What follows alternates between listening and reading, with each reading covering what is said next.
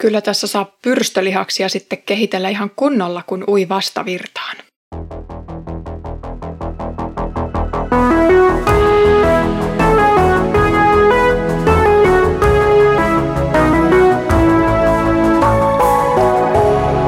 Kirjoitusten pauloissa. Lämpimästi tervetuloa Kirjoitusten pauloissa podcastin pariin. Olen Iida ja ihmettelen kanssasi tällä kaudella Pietarin kirjeitä. Edellisellä kerralla puhuimme Jeesuksen kärsimyksistä ja korotuksesta sekä siitä, kuinka kaste liittää ihmisen tähän. Tällä kertaa keskitymme sitten taas kristityn kärsimyksiin. Teema toistuu Pietarin kirjeessä useita kertoja, mutta tälläkin kertaa hieman omasta näkökulmastaan. Luen nyt luvun neljä alusta. Kun siis Kristus on ruumiissaan kärsinyt, niin olkaa teki valmiita kärsimään – jotta eläisitte jäljellä olevan maallisen elämänne Jumalan tahdon mukaisesti, ettekä ihmisten himoja seuraten. Sillä se, joka on ruumiissaan kärsinyt, on luopunut synnistä. Aivan riittämättömiin te menneinä aikoina elitte, niin kuin pakanat tahtovat. Ryvitte irstaudessa ja himoissa, juoppoudessa, mässäilyssä ja juomingeissa, ja palvelitte epäjumalia jumalattomin menoin. Nyt he kummeksuvat sitä, että te ette enää riennä heidän kanssaan samaan riettauden virtaan ja syytävät herjauksiaan. Mutta he joutuvat tekemään tilin hänelle, joka on valmiina tuomitsemaan elävät ja kuolleet. Sitä varten niillekin, jotka ovat kuolleet, on julistettu evankeliumi, että he eläisivät hengessä, niin kuin Jumala elää, vaikka ruumiissaan ovat saaneet saman tuomion kuin kaikki ihmiset. Pietarin lähtökohta kristityn elämälle on lukijalle jo tuttu. Koska Kristus on kärsinyt, myös kristitty kärsii. Jeesuksen tuska ei siis ole vapauttanut uskovia tämän ajan kärsimyksistä. Kaste ja usko oikeastaan vain liittävät ihmiset osaksi Jeesuksen kokemuksia olla tämän maailman hylkäämä ja usein niin yksinäinen suhteessa syntiin. Voisi siis kai sanoa, että kärsimys kuuluu tämän lajin luonteeseen. Saman hengenvetoon on pakko lohduttautua sillä ajatuksella, ettei kristillisyys sentään ole täyttä kärsimystä, vaan saa aikaan paljon muutakin Jeesuksen omien elämässä. Esimerkiksi rauha, ilo ja toivo ovat sellaisia aarteita, jotka usko lahjoittaa.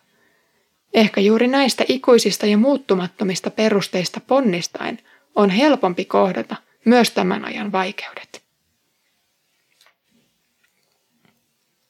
Kristityn elämässä näyttää olevan kaiken lisäksi monenlaista kärsimystä. Kärsimyshän on osa kenen tahansa ihmisen elämää. Arkiset asiat, kuten sairaus, työttömyys, yksinäisyys, lapsettomuus, unettomuus ja moni moni muu asia, aiheuttaa kärsimyksen kokemuksen lukemattomien ihmisten sisällä myös tänään. Kärsimyksen yhtenä alalajina hahmottuu kristityn kärsimys ja sen alalajeina edelleen esimerkiksi vaino – ja nyt tässä tekstissä esiteltävä kärsimys synnin takia. Usko ja kaste kyllä ovat tuoneet ihmisen täysin uuteen elämään. Elämän suunta on muuttunut kadotuksesta kohti taivasta. Elämän perustana on toivo Jeesuksen ylösnousemuksesta. Kasteessa on kuoltu vanhalle minälle ja aloitettu uusi elämä Jeesuksessa. Kristitty ei ole kuitenkaan vapautunut täysin paitsi kärsimyksestä, myöskään synnistä. Synti on edelleen osa häntä. Se on hänessä hautaan asti. Se on osa langenneen ihmisen perusolemusta. Siitä ei valitettavasti pääse eroon, vaikka esimerkiksi läheisten ihmisten takia toivoisikin sitä niin kovasti. Niinpä kristityn elämässä vallitsee sekin kärsimyksen alalaji, että hänen on taisteltava syntiä vastaan, jotta se ei ajaisi häntä paatumukseen ja eroon Jeesuksesta. Teksti asettaakin elämälle osittain melko mustavalkoiset raamit. Ennen ja nyt. Ennen kastetta ihminen eli inhimillisten himojen mukaan. Kasteen jälkeen on saatu pyhä henki, joka muistuttaa ja ohjaa elämään Jumalan tahdon mukaan. Samanaikaisesti vanha minä haluaisi jatkaa tuttua synnin tekemistä ja synnissä elämistä. Sisällä on jatkuvasti ristiriitainen tilanne. Tosiasia on se, että kristityn elämän tulee raamatun äärellä olla erilaista kuin maailman ihmisen. Synnistä luopuminen on kilvoittelua, joka aiheuttaa kärsimystä paitsi henkisesti ja hengellisesti, myös ruumiillisesti. Pietari antaa esimerkkilistan synneistä, joita vanha minä edelleen himoitsee. Näitä ovat irstaus, himot, juoppous, mässäily, juomingit ja epäjumalan palveleminen. Tämä lista, eikä itse asiassa mikään lista ole kaiken kattava, mutta auttaa hahmottamaan, mitä syntielämä esimerkiksi on. Näitä mainittuja yhdistää se, että ne keskittyvät lähinnä ihmisen ruumiiseen. Esimerkiksi mässäilyn voisi määritellä sellaisena ruualla herkutteluna, että ruokaa vain ahmitaan hyvien makujen ja elämysten takia, ilman varsinaista nälän taltuttamista ja etenkään kiitollisuutta luojaa kohtaan. Useimmista näistä totellaan ruumiin haluja kyselemättä, onko se ok tai missä ylitetään raja. Oma napa tulee Jumalan tahtoa tärkeämmäksi. Voiko kristitty sitten hyvällä omalla tunnolla nauttia esimerkiksi ruuasta, limonaadista tai peräti viinistä? Huomaan, ettei Pietari tässäkään kiellä kiitollista elämäntapaa Jumalaa kohtaan. Liika kieltäytyminen ja askeettisuus ajaa nimittäin nopeasti lakihenkisyyteen, eikä sekään tie ole mutkaton ja kitkaton suhteessa armolliseen Jumalaan. Niinpä voidaan iloiten nauttia niistä luojan suomista lahjoista, joita elämässä on. Erinomaisesta ruuasta, maukkaasta juomasta ja läheisyydestä aviopuolisoiden välillä. Näistä ei saa tehdä itselleen epäjumalaa, siis itse tarkoitusta. Samaten nämä otetaan kiitoksella vastaan Jumalalta, eikä itsestäänselvyyksinä. Vastuullinen uskova varmasti myös punnitsee ajoittain, mikä on hänelle välttämätöntä ja tarvitsisiko joku veli tai sisko herrassa tätä leivänkänttyä tai alelaarista heräteostoksena napattua kolttua enemmän kuin minä. Teksti haastaa siis paitsi synnin vastustamiseen myös Jumalan lahjojen vastuulliseen käyttöön. Tämä uusi elämäntapa aiheuttaa kuitenkin kummaksuntaa. Ei siis tarvitse ihmetellä pitkiä katseita, vaivaantunutta hiljaisuutta tai selän takana puhumista, jos kieltäytyy uskonsa takia jostakin asiasta. Tärkeintä on oman tunnon puhtaus Jumalan sanan äärellä. Kristityn valinnat voivat tuntua tuomitsevilta ja saada Jeesuksesta osattoman oman tunnon soimaamaan. Sanonta sanoo, että se koira älähtää, johon kalikka kalahtaa – ja sitten voikin olla, että pahin herjaaja on vain Jumalan kutsun alla, mutta vastustaa sitä, eikä siksi pysty olemaan hiljaa. Sitten alkaa näkyvä tai näkymätön epäasiallinen käytös. Teksti jatkuu vielä sanalla mutta. Niin, mutta hekin joutuvat tekemään tilin tuomarille. Välinpitämättömyys tässä ajassa ei kovin pitkälle auta.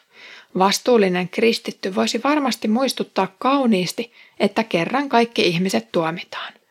Jeesus muistuttaa, ettei tuomio lopulta perustu siihen, kuinka hyvin kristitty on vastustanut syntiä elämässään.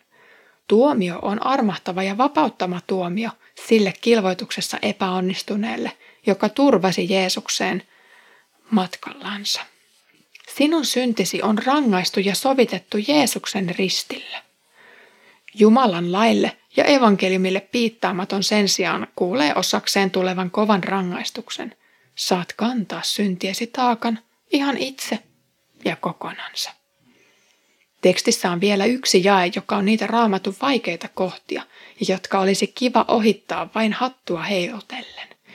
Kysymys on kuitenkin lähellä sitä usein esimerkiksi riparilla toistuvaa. Kuinka käy niiden, jotka eivät kuulleet evankeliumia tämän elämän aikana? Lyhyesti voisi tiivistää, että tuomiovalta näiden kohdalla jää lopulta Jumalan käsiin. Ihmisen on lopulta vaikea arvioida, onko oikeudenmukaista tuomita joku helvettiin vain sen takia, ettei hän koskaan kuullut Jeesuksesta. Jos hän vaikkapa eli maapallolla ihan eri puolella kuin Israel ja vieläpä tuhat vuotta ennen Jeesuksen syntymää. Tai siellä sademetsän heimossa, jota ei ole vieläkään ulkomaailma saavuttanut. Kuinka hän olisi koskaan voinut kuulla Jeesuksesta? Täällä jakella on yritetty löytää vastaus tähän kysymykseen, kun puhutaan kuolleille julistetusta evankeliumista. Uusi testamentti ei kuitenkaan näissä harvoissa maininnoissa tämän teeman ympärillä oikein kerro siitä, kuka julisti sekä milloin ja missä tämä julistus tapahtui. Oliko varhaiskristityillä ehkä enemmän tietoa Jeesuksen saarnamatkasta Tuonelaan?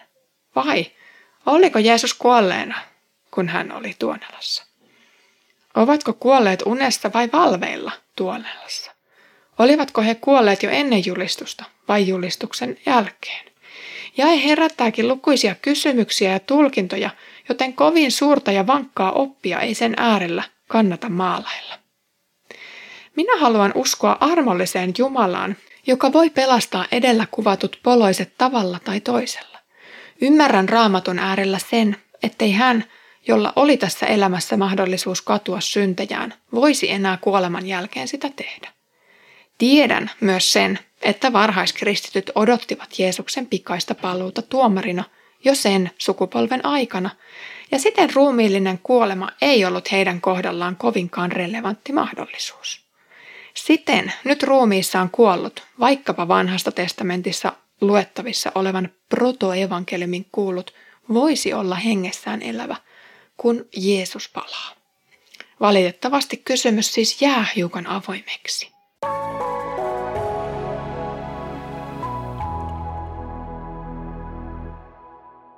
Synnin vastustaminen tekee kipeää. On kurjaa jättäytyä oman tunnon syistä jostakin illanvietosta pois tai olla keskellä sitä taistelua, jota sisälläni käydään. Avoin pilkka tai suoranainen uhkailu epäjumalaista kieltäytymisen takia käy raskaaksi.